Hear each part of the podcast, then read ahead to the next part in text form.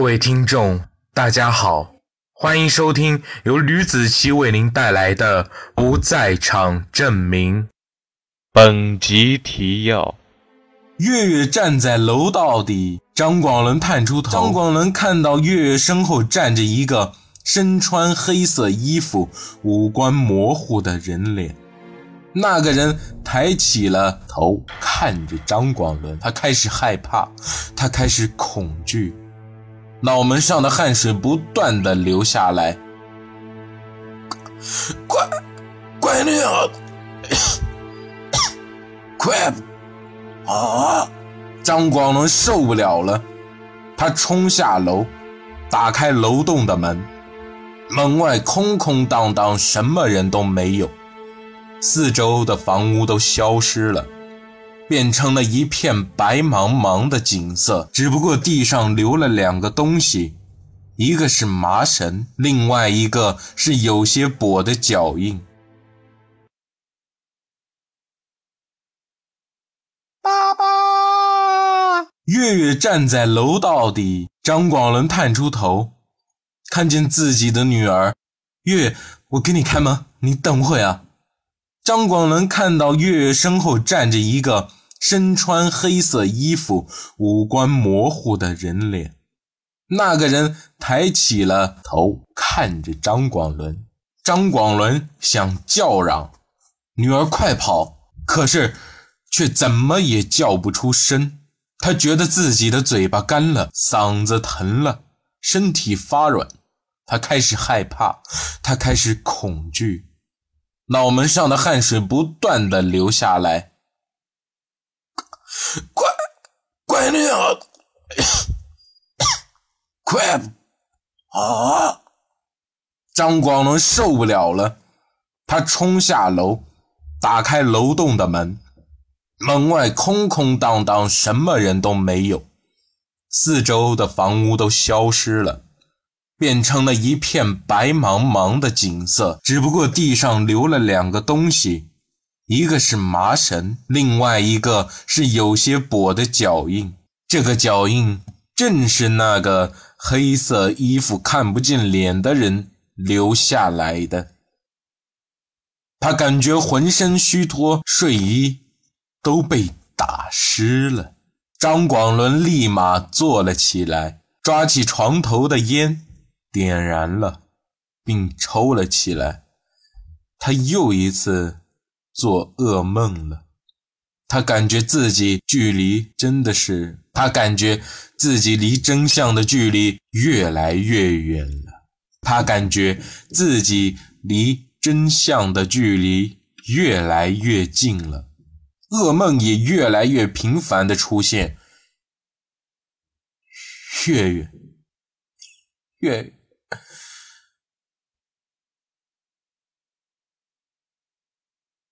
大早食客很少，张广伦走进了面馆。最近局长出动的次数越来越多了，他发现今天葛慧居然不在，只有葛明一个人坐在那里摘菜。你好。葛明见警察又来了，便连忙起身走过去和端远谈话。张广伦此时也出现在门口，见端远在里面，自己贴在门边，听着屋里面的动静。嗯、呃，我是来调查凶器的，这把水果刀你见过吗？端远身旁的李处长拿出了一把水果刀。葛明突然说：“呃，我没见过，我从来都没有见过这种刀子。”张广伦心一沉，他千算万算，居然没有算出葛慧的哥哥可能是个这个案子最大的漏洞。葛慧从屋里出来了，有些诧异地看着警察手里的水果刀，十分不解地问道：“这是什么意思啊？”“啊，我们就是来问问你们见过这种水果刀吗？这是根据孙子文的伤口模型购买的一把水果刀。”“哦，这把刀啊，我们家有啊，你知你等着，我给你拿。”葛慧十分轻车熟路的把柜台里面的水果刀拿了出来，给端远的心咯噔一下跳动的厉害了。葛明，你不是说没见过这把水果刀吗？端远反问道。葛明一时间哑口无言，葛慧也奇怪地看着自己的哥哥。这刀是我自己买的，买了有几个月了，怎么了？哦，这刀子你哥哥知不知道？知道，可能是很久没用的关系吧，买来家就削了几次苹果皮而已，嗯，还很新呢。葛慧说道。这时订餐电话响了，电话那头是张广伦的声音。你一会送餐过来，我有话对你说。哦，番茄鸡蛋面啊。嗯，好的，知道了。回橘子的车上，端云有些愤慨，他们说话有些矛盾呢。端局，你就不要自己理所应当了好吧，凶手一定不是他们。你看，就光一把水果刀就可以判定凶手了吗？这怎么可能？李处长说，可能是几个月没有看见这个水果刀忘了而已啊。不可能，一定是两个人其中有一个人在撒谎。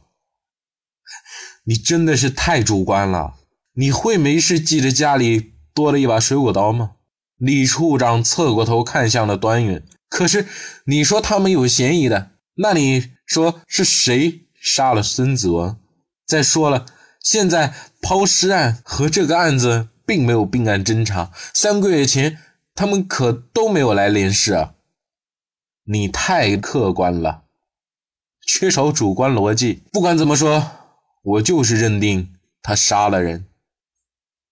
我第一次接触他的时候就是这样想的。他眉宇间闪烁不定，一定是在撒谎。这种直觉不可能错的。